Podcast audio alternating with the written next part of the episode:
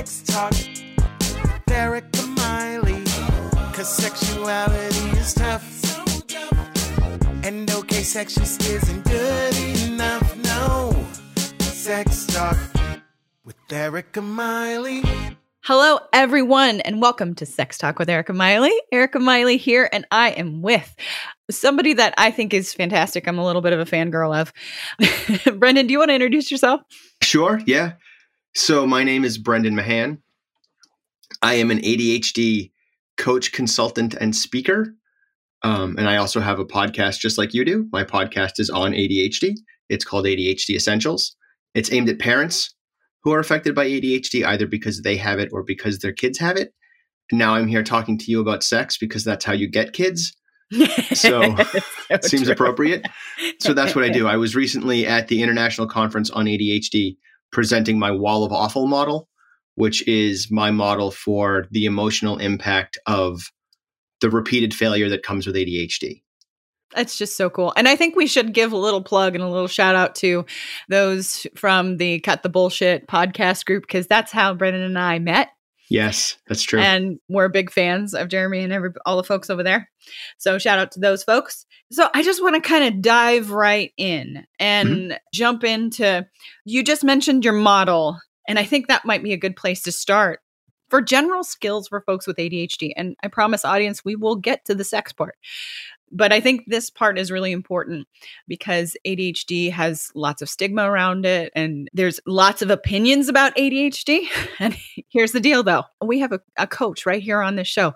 So tell us a little bit about this model and some general skills that the audience might be able to be helpful for them. I'm going to zoom out a little bit before I get to the model, Sure.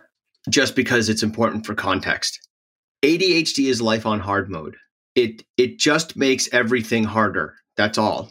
It it's harder to remember stuff. It's harder to get places on time because your uh, understanding of time is different. It's not because we're bad at time management. It's because for us a minute is not always a minute and an hour is not always an hour. And that affects our ability to get places on time because we think we've been doing this thing for 5 minutes and we've been doing it for an hour. And we also struggle with the three different stages of doing something, we really only pay attention to the middle stage. And we can play with this as it relates to sex if you would like. But there's sort of three stages to doing something, right? You have to set it up, you have to do it up, and then you have to clean it up. And we only want to do it up. We don't want to set it up and we don't want to clean it up. I laugh because Brendan's aware of this that I have two family members that have ADHD. So I am laughing because I'm thinking of all of the experiences we've had doing this very thing. Yeah. It just makes it hard. Like we just have to train ourselves that part of making pancakes is making sure you have eggs before you pour all the stuff in the bowl. And another part of making pancakes, this is the part I struggle with the most, is putting the box of pancake mix back in the cabinet and putting the milk back in the fridge and cleaning the bowl and all of that stuff. At the end of the day, in our household, this the end of the day, it's like, okay, you can see how life has gone throughout the day, throughout the what's out on the counter and what's on the floor and Yes. And I realized I just sort of ninja self disclosed. So I have ADHD. That's a piece of why I get to work with people who have ADHD because I have it. So I get it. I've been looking out of ADHD eyes for 41 years now. I also come at it with a master's degree in education and a master's degree in counseling. So I come to it from a very education heavy focus and then a counseling focus. So that that's sort of my perspective. And again, I work with kids and families, so that's that's sort of how it works in the home, how it works as it relates to productivity, job stuff, school stuff. That's my my angle. But sex is of course a really important part of relationships and of how we relate to each other. And that's an excellent way to segue us. I appreciate that. Uh, what do you think?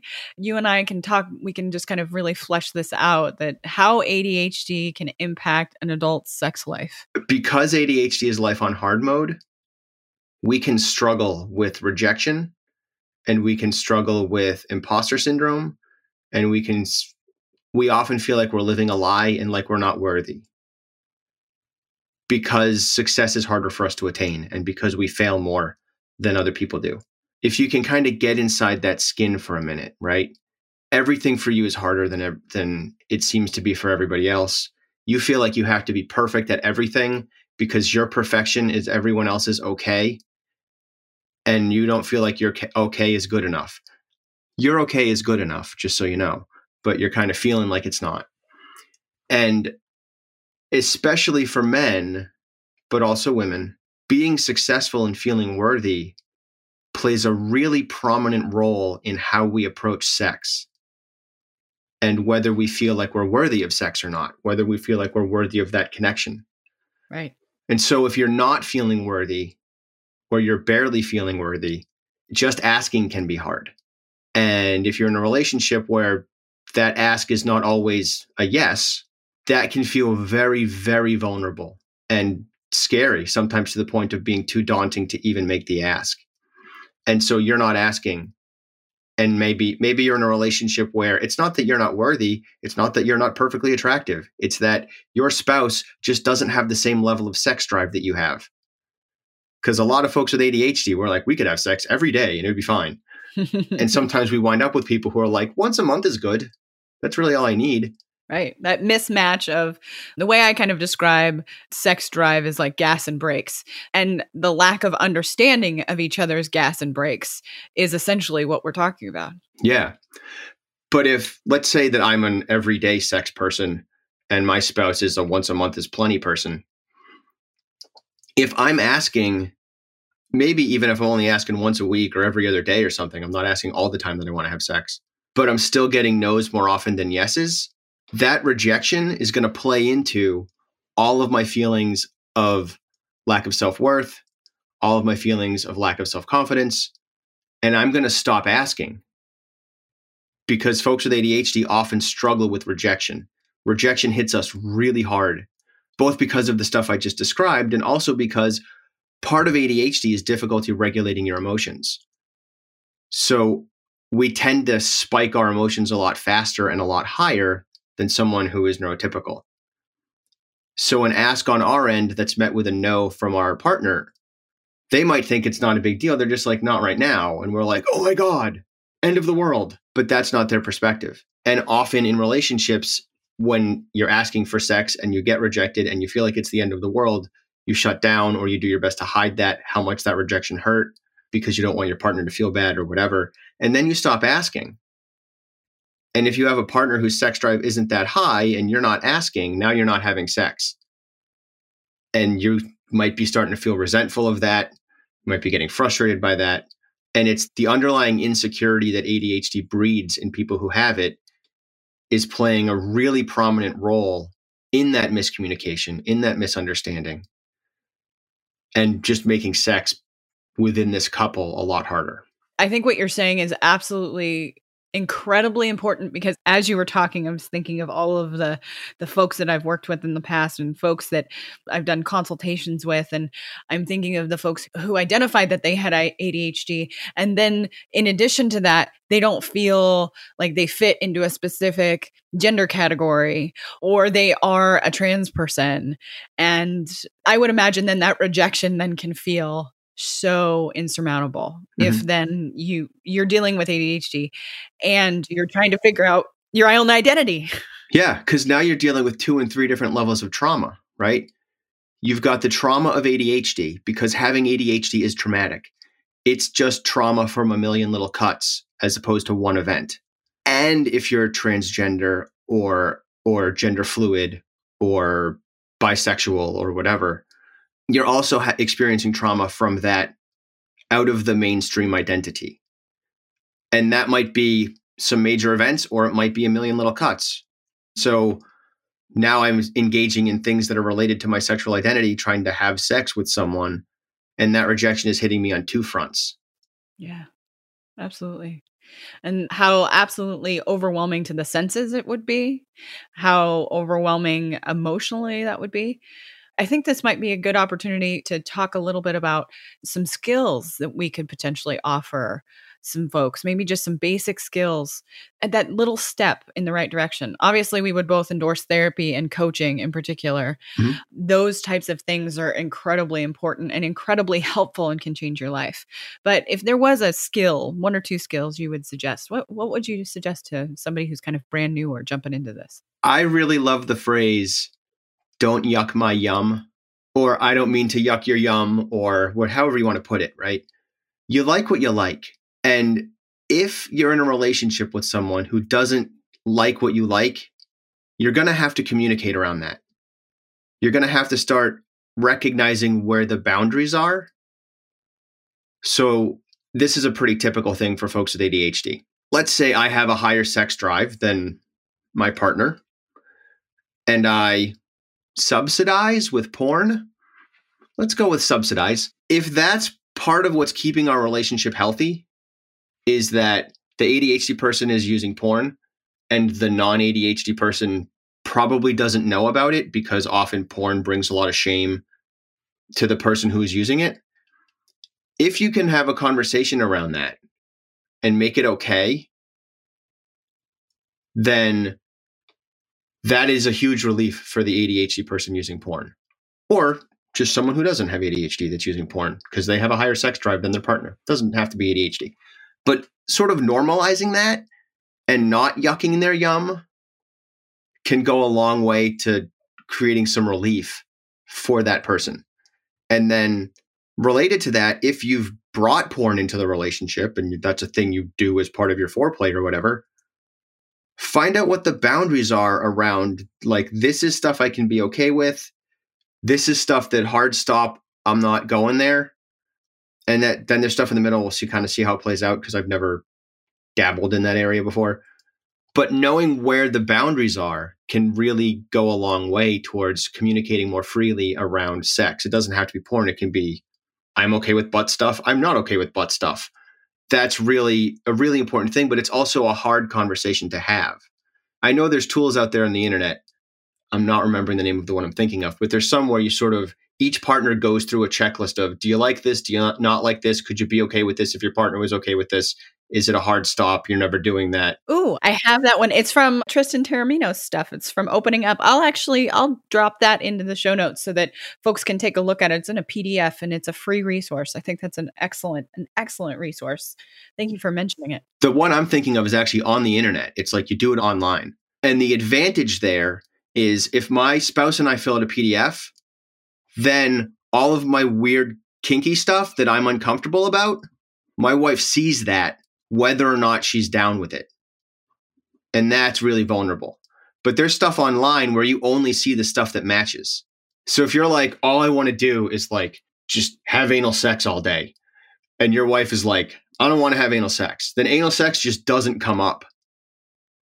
And so now you don't know who said no. You know if you said no, and you can just make the assumption they said no too, if that feels safer for you. It's sort of a smoother, more gentle way to navigate that. I'm going to see if I can find it so I can put it into the show notes because I think it would be a wonderful resource. Connected to that is there's also a there's a game. Bliss, that's the name of it. Bliss games for couples. And so it has a questionnaire like that built into the game that you sort of do when you start. And the game just sort of walks you through having sex.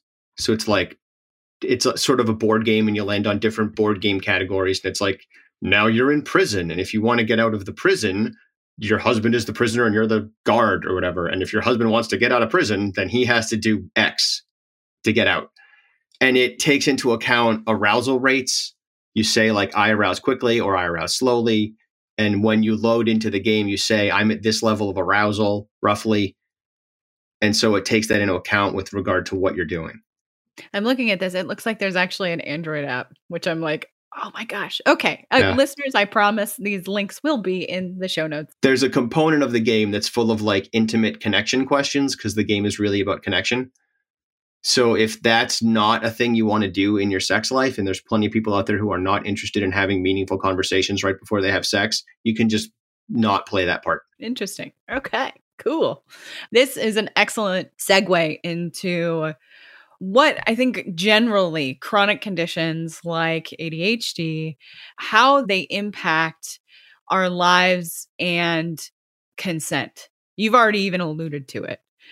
How do you think this impacts a person's ability to say yes or no? ADHD, you mean? It makes it harder.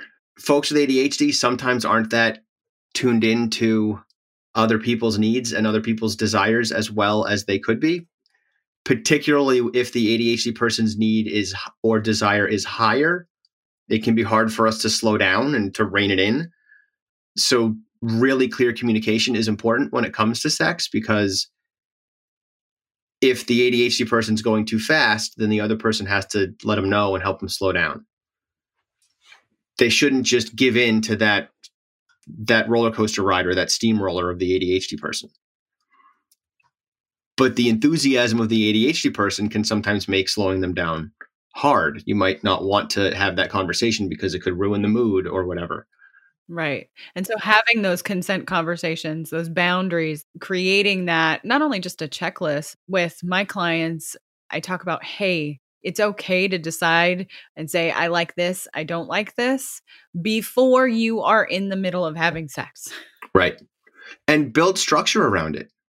That's one of the advantages of the game that I just mentioned. It builds a structure around sex and it's unique and interesting. So it's going to help the ADHD person engage more effectively than, than they might otherwise. And our brains love novelty, period. Right. But you can build structure around having a conversation outside of the actual sex. And it can be a conversation that you revisit every month or every three months or whatever, depending on where you are in your relationship. I recommend at least revisiting that kind of a conversation once a year around what am I interested in? What do I like? What's working? What's not working? But also structure around when is it okay to initiate sex? How is it okay to initiate sex? Some people, physical touch and sort of hugging and then maybe the occasional naughty grope or something is an okay way to initiate sex. And for other people, they need to have it be verbally discussed. And you got to navigate that what sorts of comments are okay and what comments are not okay. When are those comments okay or not okay? Maybe it's okay for you to say all kinds of dirty things to your spouse, but if there's kids around, whether they're your kids or not, or you're out at the supermarket, it's not okay. Or maybe it is okay at the supermarket. I don't know. but if it's okay in one venue and then suddenly not okay in another venue, the person with ADHD might not make that connection. They might get caught up in in the dopamine role and the excitement role and just not realize that oh it was fine to have this conversation in the car but now that we're walking into the library i probably should not keep talking about it right and understanding that your surroundings and the person that you're with that may change based on physical setting, emotional setting, however that might look. It can change moment to moment. I think that people that don't deal with ADHD struggle with this eh, as well, especially when it comes to sex, because, well, generally people struggle to talk about sex at all mm-hmm. and there's so much shame wrapped around it that it's hard to know like oh maybe i should be talking to my partner about hey mm, no i don't necessarily like to hold hands in the grocery store right or hey i do like the little wink in the grocery store whatever it is. Mm-hmm. i often describe this to my folks my my clients and even my friends i say this is the state of the union our government has figured out that we should be at the very least once a year be talking about how things look from a 30,000 foot view. We should be doing that with our relationships too. Right. And and what you just said about how this is challenging for everyone. And then you bring in ADHD, which is life on hard mode. Yeah. And it makes it even harder because it's okay for me to grab my husband's butt at home. It's okay for me to grab my husband's butt when we're walking through the park or when we're at the beach. But then I go into the grocery store and I grab my husband's butt and he swats it away. And neurotypical person feels rejected by that. ADHD person feels incredibly hurt by that. The rejection hits them that much harder. And I don't know how they respond. They might yell, they might fight, they might shut down, they might leave the grocery store, who knows but it's going to hit them harder. And now it's that much more difficult to have a conversation around I just don't like it when you touch my butt in the grocery store because our neighbors are there and it just makes me feel uncomfortable because of the stronger emotional response that the person with ADHD had. Yeah, they connect that experience now with failure. Right. And so too does their spouse. They want to avoid that strong emotional response if they can. So maybe they don't bring up the conversation, even though they really need to. Yes. Oh, yes. Another component of ADHD that I want to point out yes. that um, is sort of on the other side of what I've been, the picture I've been painting so far, because I've sort of been painting the like the ADHD person is the horn dog. But on the other side of that, ADHD people also struggle with attention and maintaining that attention, and distractibility is a thing. Sometimes they space out during sex, and depending on how tuned in your partner is or how good they are at faking it when they space out, that can sever connection really fast and cause the other partner to feel rejected. And that's not what happened. It's just the ADHD won in that moment for any number of reasons. It could be that, like, it's taken a little bit longer to get the motor started, or it's taken a little longer to have the orgasm come around. And they're doing, you know, kind of the same thing, trying to get their partner to bliss and they're not it's not engaging anymore. It was engaging for the first five minutes but now we're on minute seven and a half and they're sort of like what am i going to have for dinner? Because at this point they can do that while they're doing whatever they're doing. But the disconnect can happen there. And so know that that's a thing. Don't get upset by it. Don't get offended by it. You can come back from that. And also novelty is fun. So bring something else into the bedroom every now and then. If that distractibility seems to be extra high, if you're having if you're the ADHD person, you're having a distracted day anyway and but sex is on the table for tonight, maybe bring some toys to the bedroom, maybe bring a couple games to the bedroom or whatever so that it can help you stay tuned in.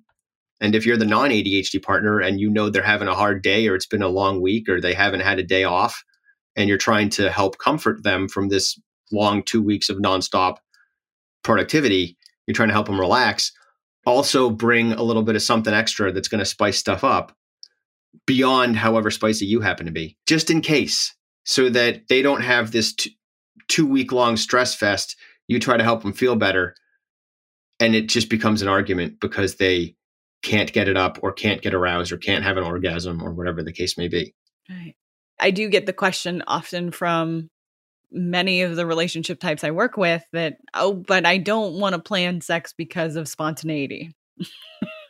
and that's it's the thing uh, and i don't mean to to laugh like i'm laughing at it it is because we this it is the novelty that we want. Mm-hmm.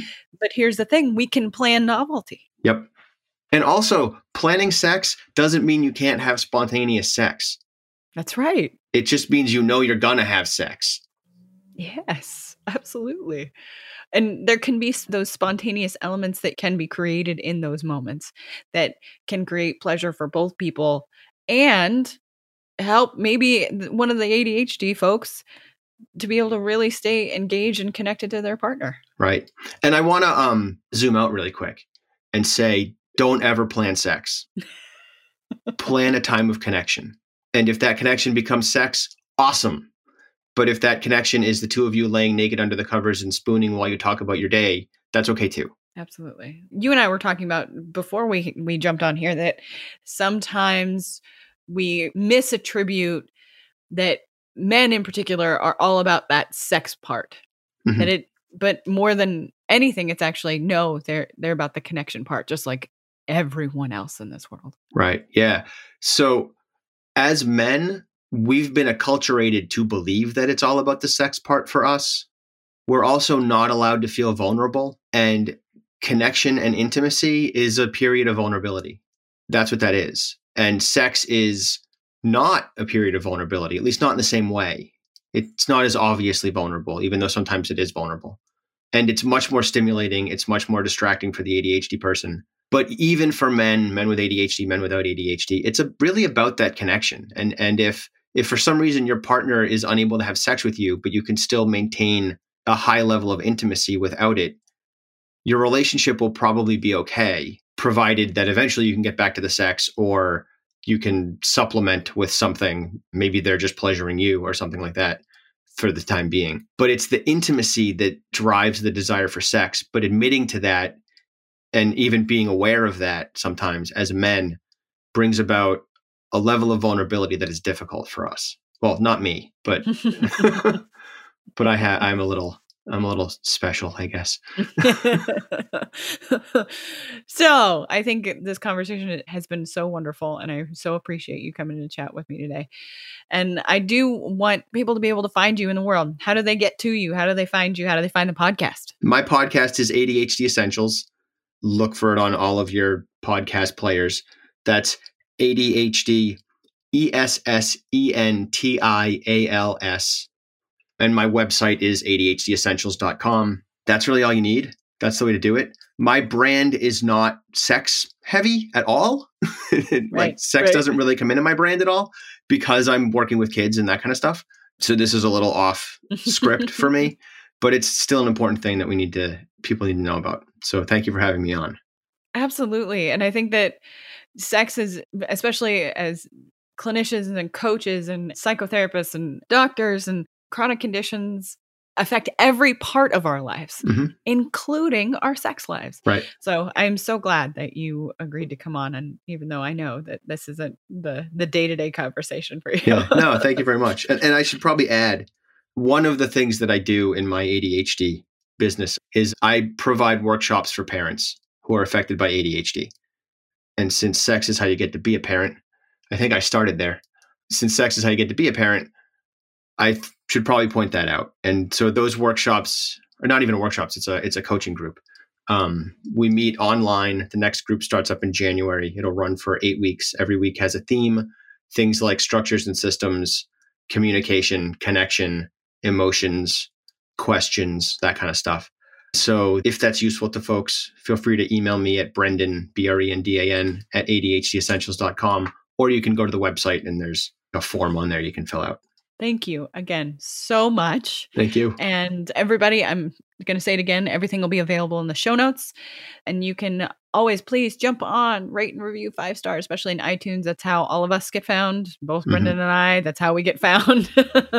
so if you have any other questions or anything, I know Brendan will a- happily answer them. So jump on there and shoot him an email or jump onto the podcast and listen to everything he's got there. He's got some really cool stuff. So thank you, folks, for sticking around to the end. We will see you next time.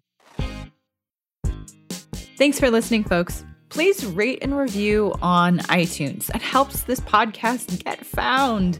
If you leave a five star review, let me know about it on any social media and I'll shout you out on the podcast. You can find my website at ericamiley.com. You can find me on Facebook, the Gram, and Twitter. See y'all next time.